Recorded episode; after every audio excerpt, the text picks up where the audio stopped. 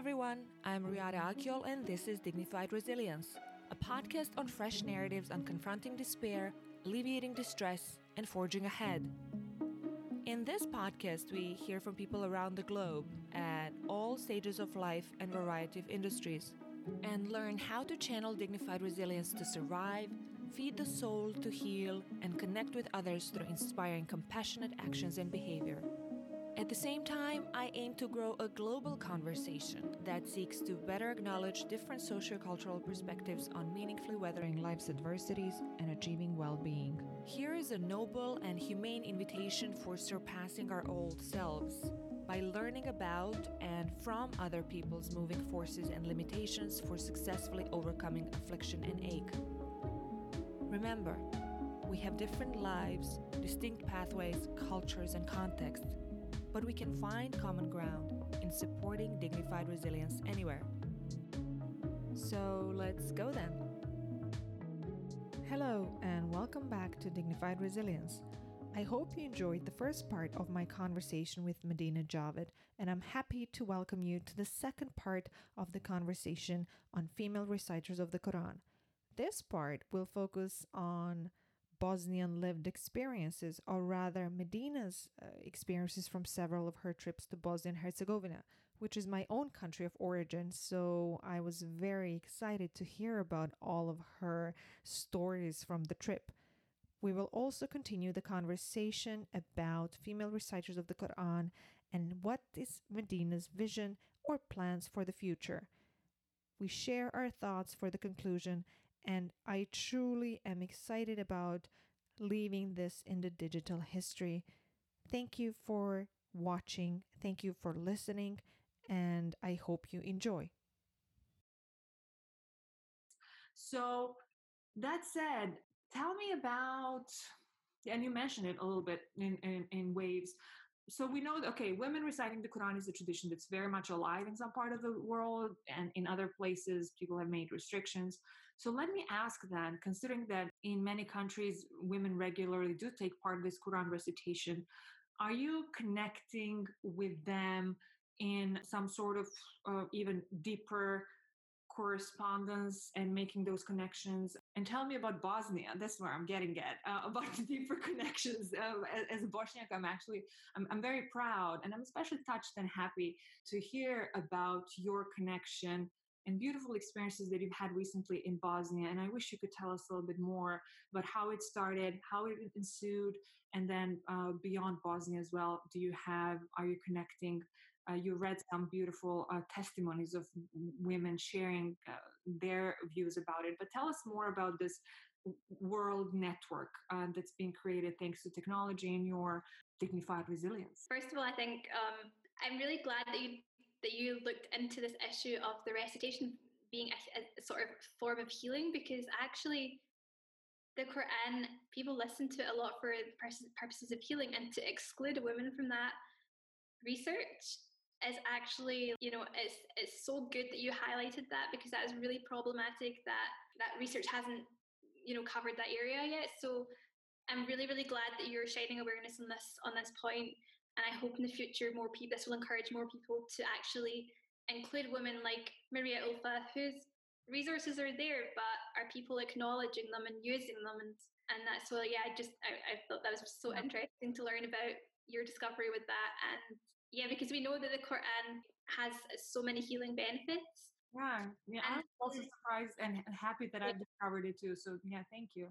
Yeah, as part of the female reciters movement, and whenever I travel, I always love to discover female reciters. So if I find someone who has recited Quran as a woman, I will just always try to like get in touch with them, and and because the thing is, here in Scotland, I'm like the only person that recites Quran in public, so I'm an anomaly here. However, in other places in the world, it's, it's so normal, and connecting with those women is such a blessing. And actually, the Quran has been such a blessing for me in that it's connected we connected me with so many like beautiful hearted and good people, and I am so grateful for that. So the way that I've been connecting with people is even the, so the first time that I went to Bosnia. So for example, the first time I went to Bosnia with my family, one of the girls who followed me on Instagram one of my friends, Lemia, she said she, so I met with her and we recited Quran together in front of the Begova Mosque. And it was just so lovely to hear her reciting and to recite together and to be there together. And it was the Quran that brought us together through like the online movement. And since then, we're like still such good friends. And it was really, really special to that it's that it connects me in that way. So online, whenever I find women, so one day I came across on SoundCloud a recording of Sakina Hassan, a recording from 1933, and she was one of the Egyptian reciters. And the first time I heard it, I was just so moved and so touched, and you can really feel. I really, really felt the beauty of her recitation. It really it's really hard to explain, but you can really feel the beauty of it, and it brings such a sense of peace. And it's it's really moving to hear that. And also, even like Umm Kulthum, she's one of like the most famous women singers, and she started off actually by reciting Quran because her father was a reciter. So she, that's how she developed such a really good, such a great pronunciation of Arabic from her singing, and people always say it's because she was a Quran reciter. And I found some short recordings of her reciting Quran. There's not many, but even just to listen to them, they're so so beautiful. And it's interesting that actually I heard that she had to like dress up as a boy, like when she was having to do like her singing and things. So it just kind of like also highlights, you know, the position of women and that she had to do that. Mm. So you tell me just a little bit? I, I think I don't know did I hear it on uh, in some other interview or was it did you share it on social media?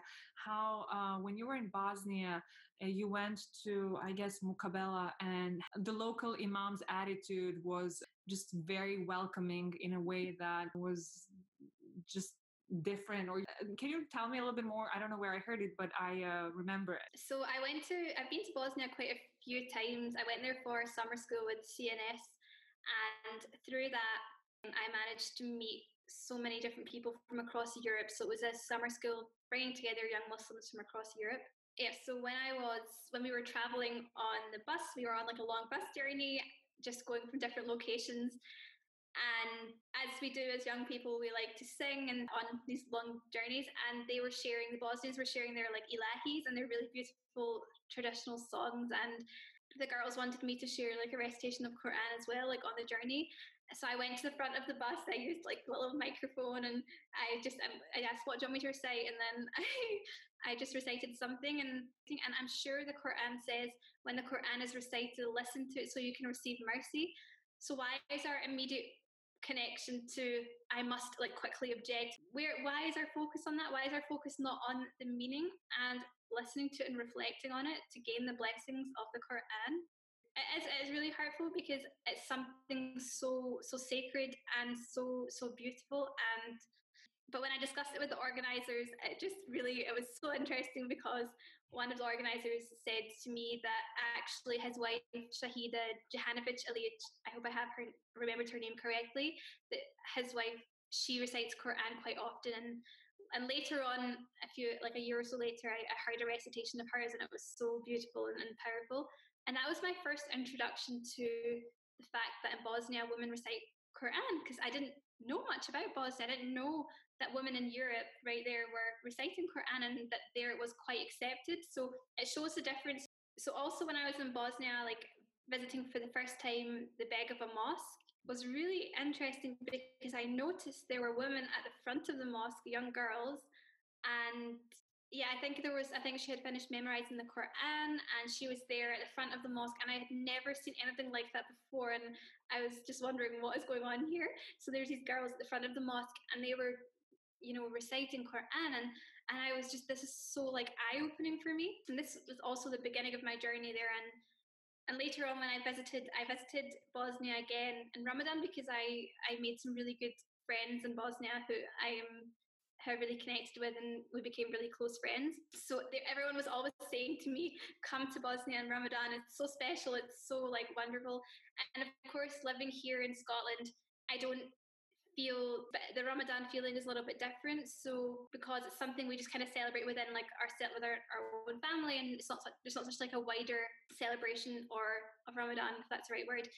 And so I wanted to experience something new. So I, I my friend, so went, I stayed with a Bosnian family, um, one of my close friends, and when I was there, I wanted to volunteer and to help and to teach because I've grown up in this environment where, like, my parents have shown me that it's important to use your time to serve others and to volunteer and to and to teach. So it's always natural for me to want to, to teach the Quran and to help young people. So I, I asked, I just reached out to as many organizations in Bosnia as possible and, and said, I'm coming here. I want to use my time wisely. I want to I want to give something back to the community there to do something positive to help people. And I con- there was an organization called Nahla, and I worked there in the. Um, I volunteered there and, and did some um, talks for the young people on human rights and different sort of issues.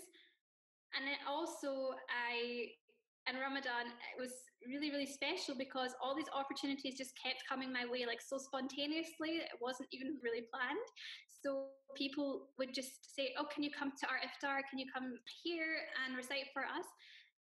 One example is in Bosnia, they have the mukabelas, the Quran gatherings, and I didn't know about this. I didn't know that in Ramadan that people would do this because living in a non Muslim country, I think, again, we just do most of our worship quite privately and like not as a community as such, apart from the Tarawih prayers.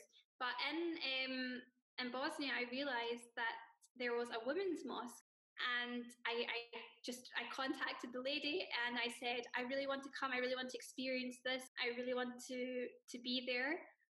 And she was so so kind, and she she said, so I've visited, and she said actually this so apparently like this mosque they only have hafidahs of Quran. I'm not a hafidah. I haven't memorized the Quran. So all the women who recite there have memorized the Quran, and that's like some sort of requirement for for joining this mukabela. But they said to me, "You are our guest. We want you to recite for us." So actually, like after they made it a way, um, found a way to include me, and that was really, really touching and, and, and really special for me.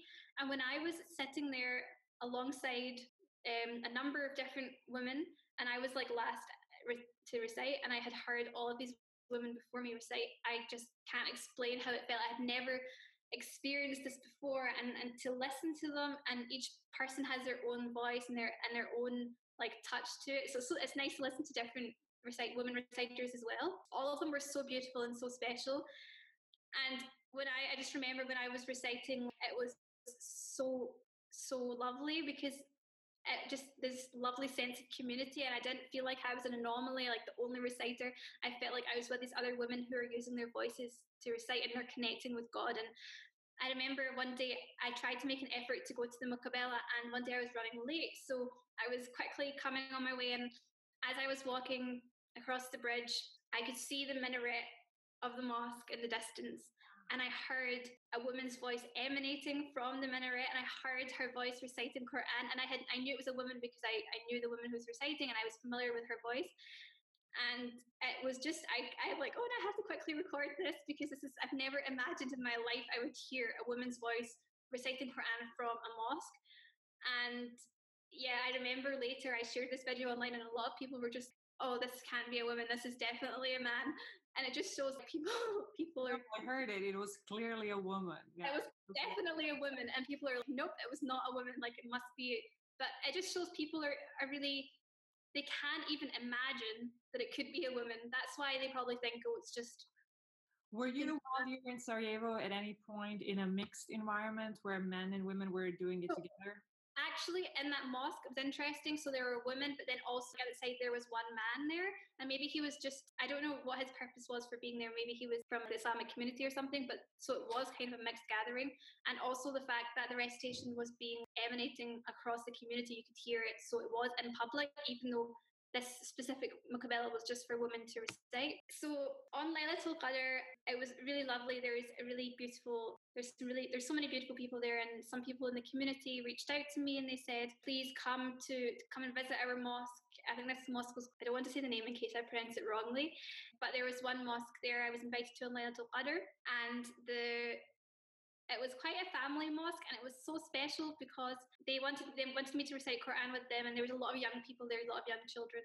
And was it again just women? No, no, this was a mixed gathering. So there was men and women. They had just finished the Tarawih prayers and then I came and and they asked me to come and sit at the front right next to the imam and I was okay really this is so I'd never been asked to sit right at the front of the mosque and yes yeah, so imam was there and also his wife was there she was also very active and she does a lot of Quran and, and singing and things too.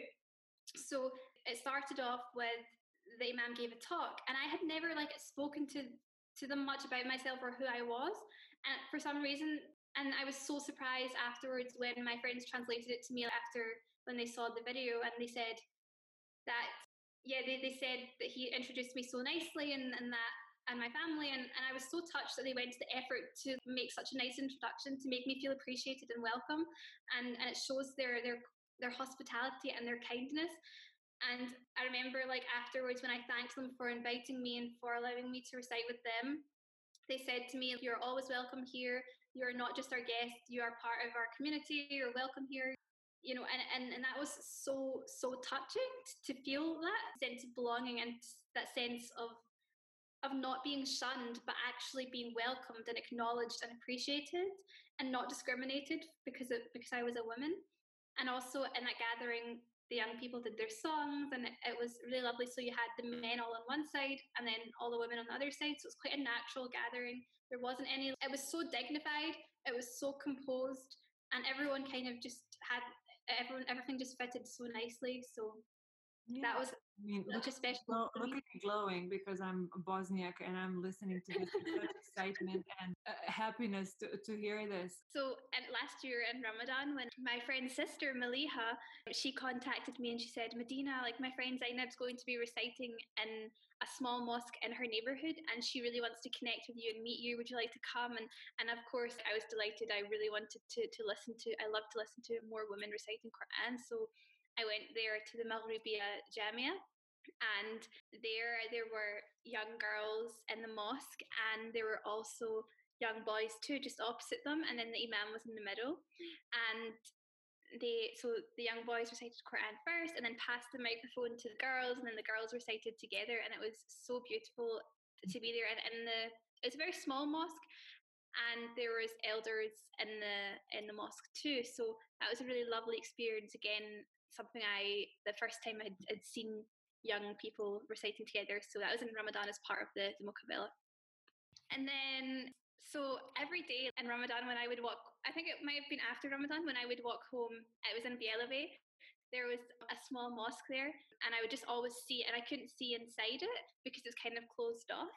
And one day I was walking by it with my friend Iman and I and it was like kind of around Maghrib time, so I was thinking maybe it would be open. And then, literally, as soon as I opened the door, I met the same Imam that I met on the first charity iftar. It was such a coincidence, and they had just they had finished Maghrib, but he, and he was about to lock up the mosque, and he he welcomed me in, and, and he literally passed me the microphone and said, "Oh, you can recite some Quran here, and you're welcome to practice and recite Quran here." And it was really lovely because in this mosque when I, as soon as we entered, it was like a secret garden, and there was a beautiful rose garden they had created, and it's such a peaceful sanctuary. It's a really small mosque. It's called the Kasim Katibova Jamia, and I probably pronounced that so wrong, so I'm sorry, but it's it's really lovely, and yeah, um, I really appreciated that. So and so many great experiences from Bosnia. I have to, I have two more stories. I could like literally talk about Bosnia like for so long. Anytime I meet somebody, then I tell them about Bosnia, and then my family think that I'm like obsessed with Bosnia. so... um, the main, the Begova mosque. One day I was just sitting there in the courtyard with my friend Adina, and we were reciting together Surah Al Kahf, and and I remember there was we actually went inside the mosque and just because we wanted there was no one else there and we want we recited together and we went to the front of the mosque too and then the janitor came in and he told us that he saw us on the cameras like in the front of the mosque. And luckily he the janitor remembered me from the day before and the day before i had been sitting in the courtyard of begova and it happened that his grandson like his little toddler mm-hmm. um, was playing there and i was playing with his young grandson too. So he remembered me from there and he said oh it's okay you can stay here and you can finish reciting quran i'll let, I'll let you stay. And yeah, so he didn't remove us from from the mosque. And then then it was really interesting because as we were me and Adina were reciting Quran together, a Hafiz came into the into Begova Mosque and he just sat in a corner and there was a, a girl there with him. And he, and she was reciting her memorization and he was examining her and checking it. Mm. And so they were just in the corner doing that while me and Adina were reciting. Mm. And it was just it was so nice. And then afterwards, I spoke to him with Adina. He couldn't speak English very well, so she translated. And he gave us a Quran lesson and he recited the Adhan for me. I asked him if I wanted to hear it. And he gave us advice and invited us to his mosque. So his mosque was the Bistrik Jamia. It was really lovely that he spent time with us and and gave us advice on the Quran. And he all and one thing that stuck with me is he told us every day just always remember to be grateful for the Quran and always um, like say alhamdulillah for it. And yeah, it was just that was just one really lovely experience that I wanted to share as well. So it's just all these events and that happened were so spontaneous, and that's also kind of made me feel lost for words. Another day I was walking in Bosnia on the streets and it suddenly started raining so much and I didn't have an umbrella so I was just standing there and then this Bosnian lady like came out of her house and she like gave me her umbrella to walk home with and the only Bosnian words I knew were like "Volim oh. I love you and then that's, that's it so so I always had such a beautiful experience there and then even though I wasn't able to go this year the community there did an online mukabela on and they asked me to recite with them too. So they still kept in touch, and it was nice to to do that with them too. So that was really special. I'm so happy to hear this. Our listeners should forgive us for going too long about uh, these examples. out if it's too long. I don't mind.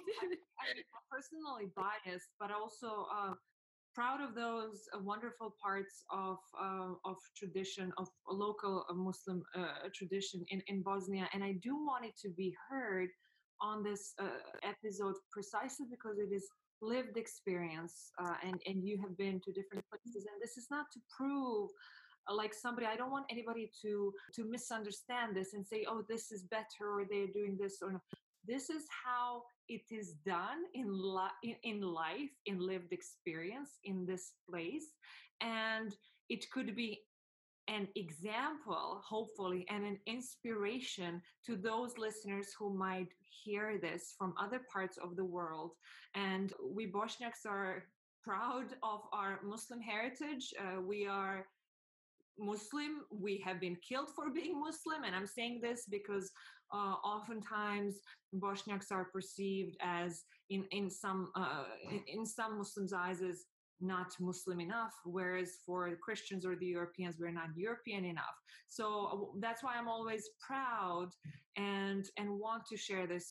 Sorry. But, but there was, although I, I, mean, no place is perfect. Like for me, it was a bit strange that the the women didn't pray Eid prayer, mm-hmm. and I heard that in Austria the Bosnians there do pray. So I think as like you know no place yeah. it's all it's just different. Like here i would be it would be normal for me to pray eid prayer but there mm-hmm. it wasn't. So i think different places we have different like ways of expressing their faith. Yeah absolutely absolutely. And i did want to just uh, add and explain a little bit precisely about this mukabela part uh, that, that medina was talking about. The Gazi Husrev library in Sarajevo has prepared an online exhibition entitled Mukabela and the Manuscript Juzus of the Quran.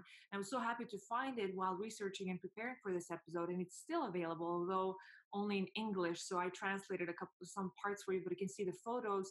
And this exhibition aims to present a beautiful and multifaceted tradition of teaching Mukabela as an expression of respect for the Word of God, which has been and is expressed in our area, um, geographical area, in various ways. But in the first part of the exhibition, through documents, photographs, inscriptions from periodicals and monographs, you can learn about this tradition of learning Mukabela, which is deeply presented, uh, present and rooted in the mosques uh, throughout Bosnia and Herzegovina.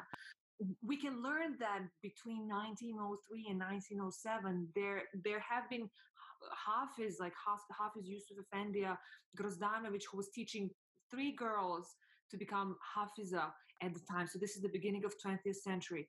Two of the girls finally finished, but in those years of teaching them, it is uh, it is stated that this Hafiz Yusuf also taught and recited Ramadan Mukabela together with his students with his female students to women in a mosque in Sarajevo. Now those got forgotten, but we have them now at the beginning of 20th century in terms of both this idea of transmitting the knowledge uh, about the Quran to women, to young girls, who then uh, kept transmitting it on.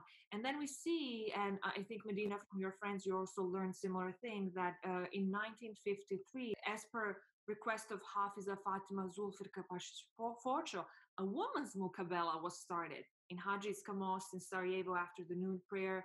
And of course, with a pause from 92 to 95 during the aggression on Bosnia and Herzegovina, this mukabela stopped, but is still happening today.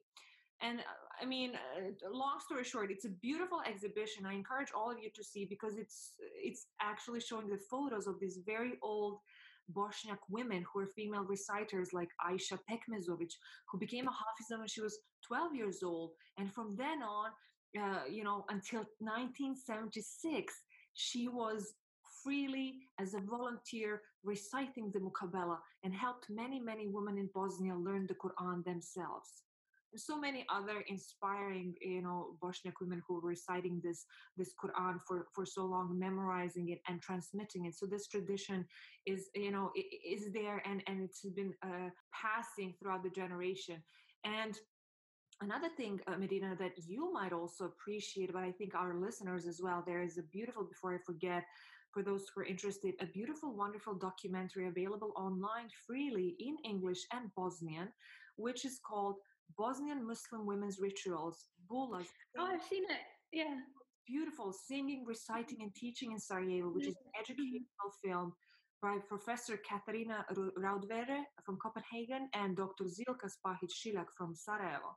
And why I so appreciated this um, documentary as well is because it's explaining a different tradition that's very uh, re- present in, in Bosnia. Um, this documentary is a non commercial product, it's intended for university classes and to document women in charge of Muslim praying traditions in Bosnia and to give a glimpse of the historical roots of these practices. It's really beautiful. It's, descri- it's describing Mevlud and Tevhid. These are the, the rituals which are kind of uh, present in our geographical regions, and both including the repetition of Allah's names, zikr, dhikr, uh, intense prayers, Quran recitation, and the singing of songs, which are part of these uh, rituals. And again, why this is beautiful but also important, and is that these young bulas learn through participating, as it is said in the description, uh, of the documentary when they receive these ritual assignments from more experienced bulas. So, in this way, this tradition is not only being preserved, but it's also being now, thanks to this documentary, we see as a testimony of how long it has been present in, in our region. So, uh, Medina has seen it, but I will definitely include the link. Yes. Have you seen it? Yeah. Yeah, um, I saw it a long time ago. It's it's nice because it's you see them in different different ways singing and reciting and like different different contexts. So it was a real it was a really beautiful film. I really enjoyed it. It was really touching. Absolutely. So i recommend everybody uh, to, to see it as well and i will add a link to it. So medina now let's go back to something that is very important. And again we talked about this uh, a little bit before uh, recording this and that is the support of men in this conversation. I don't want to use battle because I always want to believe that this is not just or men versus women. Uh, I think we're all talking about literalist interpretation that both men and women can do. We've seen in the first part of the podcast how you've encountered some bad reactions from some Muslim women as well. So I always want to cite um, and add yes, what male privilege and the formation of knowledge and who made the knowledge led to, but also I always want to acknowledge and you know talk about today uh, male scholars who champion the cause uh, for you know more human rights for muslim women and also just ordinary men fathers uh, you know um, husbands brothers uncles grandfathers around the world in muslim families who really support Muslim women to go forward towards their spiritual fulfillment or professional fulfillment or what not. That said, somebody comes to my mind, and that is your dad, your own father. So please tell us about him in the sense of you mentioned him a little bit. Of course, he obviously founded a center. We see how lovingly and dedicated he is to um, his own community. But tell us a little bit about your dad's support. He's even helping you find some old recordings, right? Yeah. So we actually, I thought one day, like maybe if we searched in Arabic, then maybe we'd find more examples of women reciters. So my dad knows Arabic because he studied it. So um, yeah, he searched up online and he found some really old recordings from Egypt of Egyptian women who are on the radio. I think the earliest one that we found was from 1905, and it's just it was incredible to listen to it. Um, and and he's like, Medina, add this to the female reciters tag, put it online, share it. So yeah, and then I, I shared it just to make it more more noticeable and, and to raise more awareness. And people really loved to hear the old recordings because it shows that it's really not something new, and it shows that it's it just it's just a really special connection to you know our legacy, and it's it's it's quite special. So my dad's always been um, giving me like opportunities and supporting me. So in the community centre, he'd be like, "Oh, Medina, today like you can just do a recitation," like, just so randomly, and I would just go and do it. Or even the first recitation that I did in the cathedral, one of the first public ones, my dad was actually invited to do that recitation, but he just said, "Okay, Medina, you can do it. Just you, you know, you can go ahead and do it," because he knows that, that women's voices aren't heard as mm. much. So he gave me the space and the opportunity to do that which I think is really important because in order to make changes, we have to come together and not just women, but also men and women together and supporting one another. And even if we look at the example of Maria Ulfah, who is a really famous reciter in Indonesia, many men actually say that her voice has been a model for them and an exemplar for both women and men. So that's actually really interesting. Mm-hmm. And then also, we have you see Umm Kulthum, her father was a Quran reciter, and that's how she kind of learned and got into to reciting as well. So yes, it's something really really important to have that family support. And I guess knowing that I have support within my family means it's easier for me to deal with other people. Like if they're criticizing me or you know giving me negative feedback, then at least I know then I am quite supported. So it's quite exciting because I know other people don't have that support and it's a lot harder for them. So I'm really grateful. support online from Muslim men. I mean, I, I've seen some comments to your tweets that come from Muslim men or who are bewildered when I saw the tweets where you shared the azan from uh, Sarajevo or when you do something in there. And they, some of them share actually the articles that are written and available online about how this was the tradition in the past and how it's now gone. So they're there, but you know, they're there. So how vocal are they from your experience, considering that you are out there and, you know, uh, doing this on a daily basis with your public appearances, etc. In my community, the Muslim community is quite silent and they, you know, they just don't really say much. I guess there are people that do that will give me support and will say things here and there, but overall people just try to stay silent because they don't really people. I don't think people have the courage to say something, or maybe they just don't know much about it because they think it's wrong or something like that. But I think online there certainly has been a lot of men that have supported me too, so I can't like say that there isn't, but I think the proportion is a lot different between mm-hmm. women and men, and also I think they don't ha- i don't want them to support me as a person but actually to yeah. support the movement and the women's movement of all women's voices so i think it's just yeah i think there are people, people there we all can do more in our communities and the change the real change happens within grassroots communities so a mm. video online might get loads of views but i don't know what impact that's actually going to have within communities and I think it's good because it will raise awareness and it'll make people think and question and research. And the real change is going to be going to have to be in communities, and that's where men and women have to work together. Yeah, absolutely. I mean, we've talked quite a bit in this podcast, and I think that what I was trying to convey and what I think we got to kind of conclude together is that long story short, all of this is related. I mean, it's a mix related to theological issues of gender, but then religious interpretations that end up excluding Muslim women. Then we have some impacts of localized practices and tradition. Then lack of knowledge, internalized interpretation, etc. Um, and the list is long in terms of we, sp- we spoke about this outside of Islam um, as a religion per se as well. It's a big conversation on sexuality and women's rights uh, but also I think that what I wanted to convey a little bit um, is lived realities, whether it's how women are um, just being excluded, how they're not being allowed to reach more spiritual fulfillment how their healing is potentially better healing in certain circumstances is impeached or hindered because of um, these unjust interpretations and claims. So and our today's topic in terms of quran uh, female reciters is just one manifestation of it.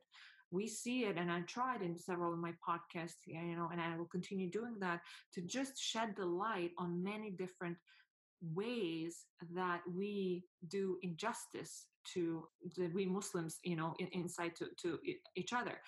Exclusion in mosques is another example you know and there's hind makki from you know who who made side entrance initiative that raises awareness of women's marginalization in mosques around the world and actually inspires women to demand specific tangible changes. And i really appreciate her for doing that as well. So Medina, and from all these different initiatives, I do want to mention how there is this beautiful sisterhood that's emerging that I really uh, like and appreciate as well, or that we that could even become stronger in terms of bond uh, when we listen to each other, when we learn from each other, and when we say, when I I try to be inclusive as well, inclusive of men, even while of men who support us today, even when they kept excluding us for all sorts of reasons that we talked about in the past hour um, or so.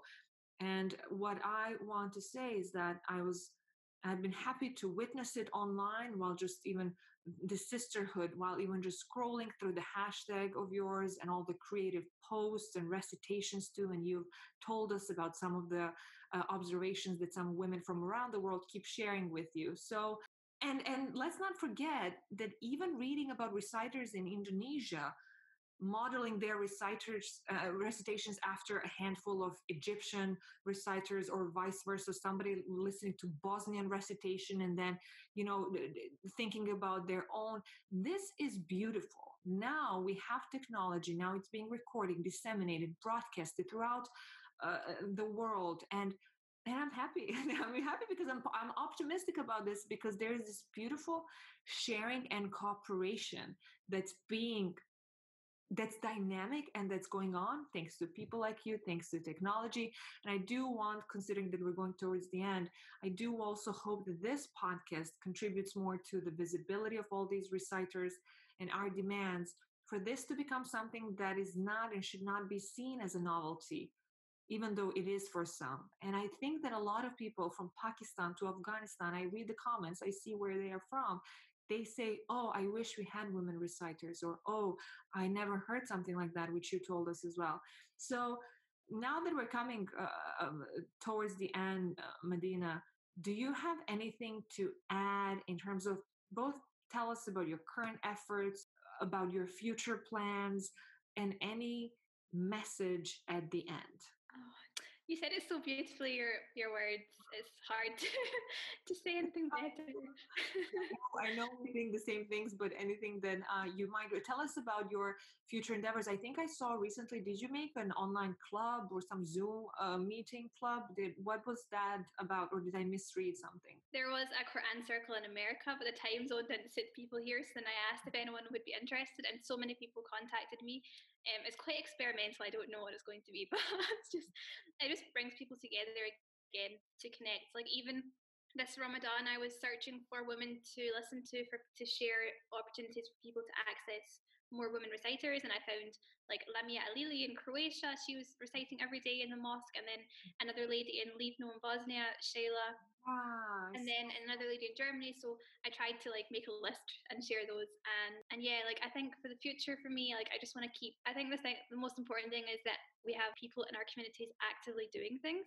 And I would just say each person has been given like a skill or a passion and it's just about finding that and then nurturing that and then sharing that with others in your community and it's only just about giving a little bit of your time and offering that to your community. And I think that is what will make change if each person just does that. Because even I notice in our community centre, we have such space for women and the community, but sometimes like I don't see women actually coming and using that. But often I see lots of women kind of complaining about and, and rightfully complaining about not having access. But when there is access and people have created these spaces that are there for are there for women, are we now taking that opportunity and using it? So, uh, yeah, I think that's just I think that's really important. Yeah, and I think that I mean you've been uh, having more I think public appearances uh, recently, and I think there's more visibility. As there's more visibility, there are more people who are getting interested in this topic. And uh, mm-hmm. I tried to, you know, expand um, and offer more information. And I, as I said earlier on, I discovered a lot while preparing for this um, episode as well. And I know you know, but I just want to tell our listeners that you continue inspiring many women and men around the world, probably even when they don't want to admit it, with your persistence and commitment there you go, Medina. Uh, far and near, your voice is heard. And thank you, Medina, because you uh, you're making changes and waves of positive change where you know and when you don't, where you don't know it. I wanted to acknowledge you in this way as well. Just to add, like I think we have to remember Quran isn't. It's not entertainment. It's not like a performance, but it's about creating tranquility and awe. And I think it's it is scary the sayings like about people that use Quran to show off, and you know these these sayings so that's why I think it's important that we always like keep renewing our intentions like over and over and over again and and just remembering that the purpose of reciting the Quran is just is to please Allah and to gain blessings for it. So I think we just have to just keep remembering these things because sometimes, especially online, yeah, I think especially like if people are posting online and something, you know, we just have to be careful with our intentions. And that's just what I want to say. And I'm sure that uh, a lot of people have the best intentions from their own perspectives and worldviews. And that's why I always say, I respect your right to, to do that. But I also then learn. I try to study. I try to understand why they might be saying that. I try to offer a different point of view, both from within my tradition. I try to give explanation of why it is so unjust. I try to offer examples of lived experience from different countries, um, starting from my own, where not everything is perfect in any sort of way. We have a long way to go, but also it might not be as long as we think, precisely because we're not, these things are happening. These things have been happening it's just about us giving voice and giving more platform and creating platform for um, those who are maybe braver in those situations and countries where this is uh, more of a novelty to to be to be seen. So medina now finally well not finally because i don't want this to be over but we could just talk all day like there's so much we could we could even talk for like another podcast. I recommend our listeners to maybe you know uh, split it during the weekend you know have first part watch during the morning and then at night um, you have audio and video as well and that's the versatility that i try to offer to to the listeners and viewers as well in terms of the medium of how they prefer to uh, listen or watch. So there, we're coming towards a part which I called five sweet questions, where I try to make the guest even more approachable and human than just beautiful, uh, you know, uh, scholarly activist or inspiring as, they are uh, in, in terms of their work. So you can respond uh, in any way you want. Some people give funny, some people give more serious uh, answers as well. So the first question is once the current global pandemic is over, God help us. I mean, that's even that topic can be controversial depending on one's worldview. But uh, I want to ask you if there is something from this period that you would specifically not want to forget. It's a hard question. I'd like to share like a poem that um, a close friend of mine wrote um, before she died, and it was it always stayed with me, and like especially during this time, like I was thinking about it, and her poem described how we're, we're all on a boat through the ocean of this life, journeying through all of the waves that are brought our way. And she prayed that by the grace of God, may we all find our way back home. And I just think it was so beautiful. And right now, we're all going through these different waves in our lives. And I think we're all just on that journey, and we just have to keep being kind to ourselves and and trying to do good. And if there's something I remember is I just want to remember that I use my time wisely and it's quite hard, especially in a pandemic, to be productive sometimes. But I think at the end of the day, just have good intentions and sincerity. So I think that's one thing.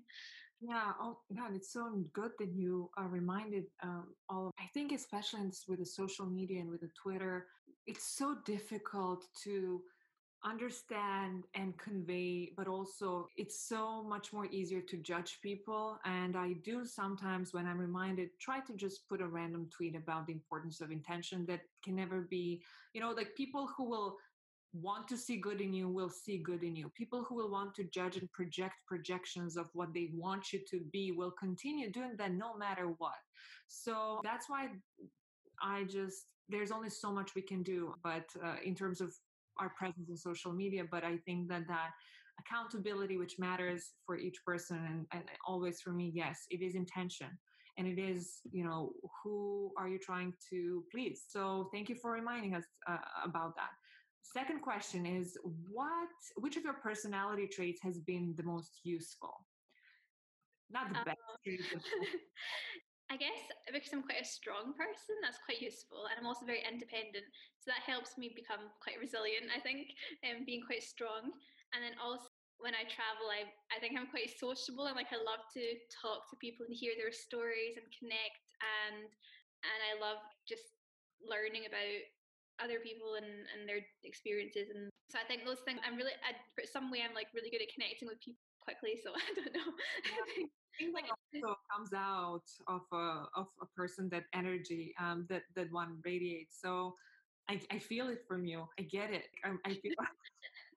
no, but even with you, like as soon as we, I'm so glad that we got to meet each other through this and that we yeah. connected and now I can call you Riada Abla as my sister. Yes. yes. I was so honored to be able to um, have a friendship with you throughout this yeah. and I hope that in the future we will stay in touch as well. Of course, we will. I, I mean, I have two younger sisters myself. Uh, sometimes I like to the idea of having my own abla or my own sister who's not my mom, and uh, and they're different mentors and different people. Of course, we can we can find that sort of uh, necessity in, but as I said in the beginning, I'm sure, and I can't wait to just all I want is to hug you, you know. Me too. Inshallah, we can meet in Bosnia like one oh, day. My, oh, oh this, what is this pandemic doing to us all? Uh, I miss my family so much. I had to miss my friend's wedding as well. Yeah, I, I, you know, I, I miss uh, I miss being there. I miss everything, but you know, sometimes you just you just got to be grateful for for health and for safety. There is mm-hmm. so much going on in the world that's that's horrific and horrible, and uh, sometimes it's troubling personally to me. Uh, some uh, and that's a topic of its own. Uh, it's it's really troubling, and uh, I, I find comfort in talking to my husband often about it, and just trying to understand that we can only change so much from where we are, but we should mm-hmm. use our talents and our skills to try to contribute towards what we care about from where we are and exactly. and that's that's what we can do. So um, that leads us to the next question which is what skill or craft would you like to get better in or master? I would even just say like Quran recitation, honestly, because oh, I feel like I haven't mastered it at all. Like I'm honestly just at the beginning uh, of my journey, and right now I don't have a teacher to teach me the new new things I am trying to learn. So I'm trying to teach myself and and I'm just even when I learned about the Quran competition in, in Malaysia, the most prestigious competition, they have four different categories that they test you on, and it's so I haven't even learned half of them, so I've got such a long way to go, and I'm just yeah, I'd love to to master that, and so that's something that I'll I'll try to do, and just because I love it, and I think when you love something, you just want to learn how to do it better and always improve yourself, and there's always room for improvement. So the more I know, the more I know how little I know. Remember? Exactly. That's so true. Scary, That's exactly. true, but it's true. Uh, so, are any of your friends completely opposite to you, or are most of them similar to you? So, a lot of my friends come from different walks of life, different backgrounds, there are different journeys in their life, but a lot of us have the same passion for human rights and like we have a really strong sense for justice. And I think that's something we have quite in common. So, and we all love, we, I think a lot of us like to travel a lot. So we have that in common. And I think, I think it's good to have friends that are like as we were discussing before it's good to talk to people from different countries different ages because you learn such different things from people's experiences and as i said everyone's on their own journey so we all have something to learn from each other and it's it's fine to have differences. It's fine to have things in common. Uh, there's so much that, that we can. The first thing that I think is the prerequisite is respect. Uh, exactly. I mm-hmm. really, I really, I I always wish that we Muslims, especially, um, allowed more respect to each other, even uh, despite our differences. Uh, that we just allowed each other to even practice our faith in different ways while we stay connected and united over the core. In my opinion, that should be the Quran, but then we go to the interpretation, etc. So let's allow discussions. Let's allow arguments based on what is within our within our holy book let's talk about context let's talk about history let's talk about present and let's talk about future and in this particular case let's talk about inclusion let's talk about awareness of women's voices let's talk about representation and let's allow women's access to the public sphere more than in many uh, places and uh, situations right now is the case so that would be it uh, for for. Oh, I don't want this to end. Honestly, I genuinely don't want it to end. Like I've had such a good time speaking with you. Yeah, um, oh, it's so I, sad. I, I, think we should definitely get together uh, again.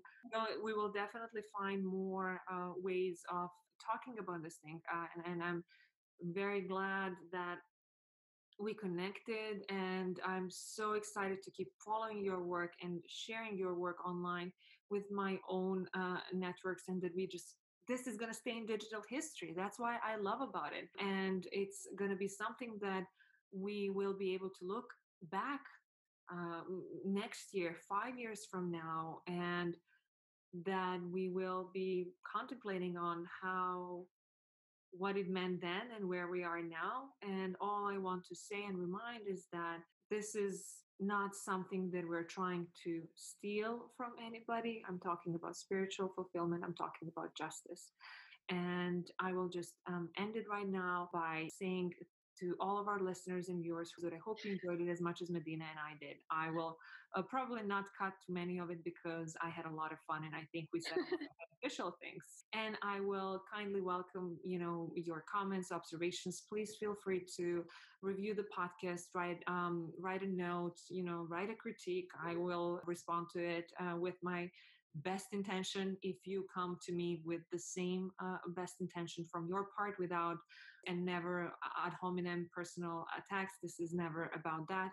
In my dictionary this is about dignified resilience. And so stay tuned for more conversations with people and guests from all over the world. And as i always finish my podcast episode hold tight to those you love. Talk soon and have a nice day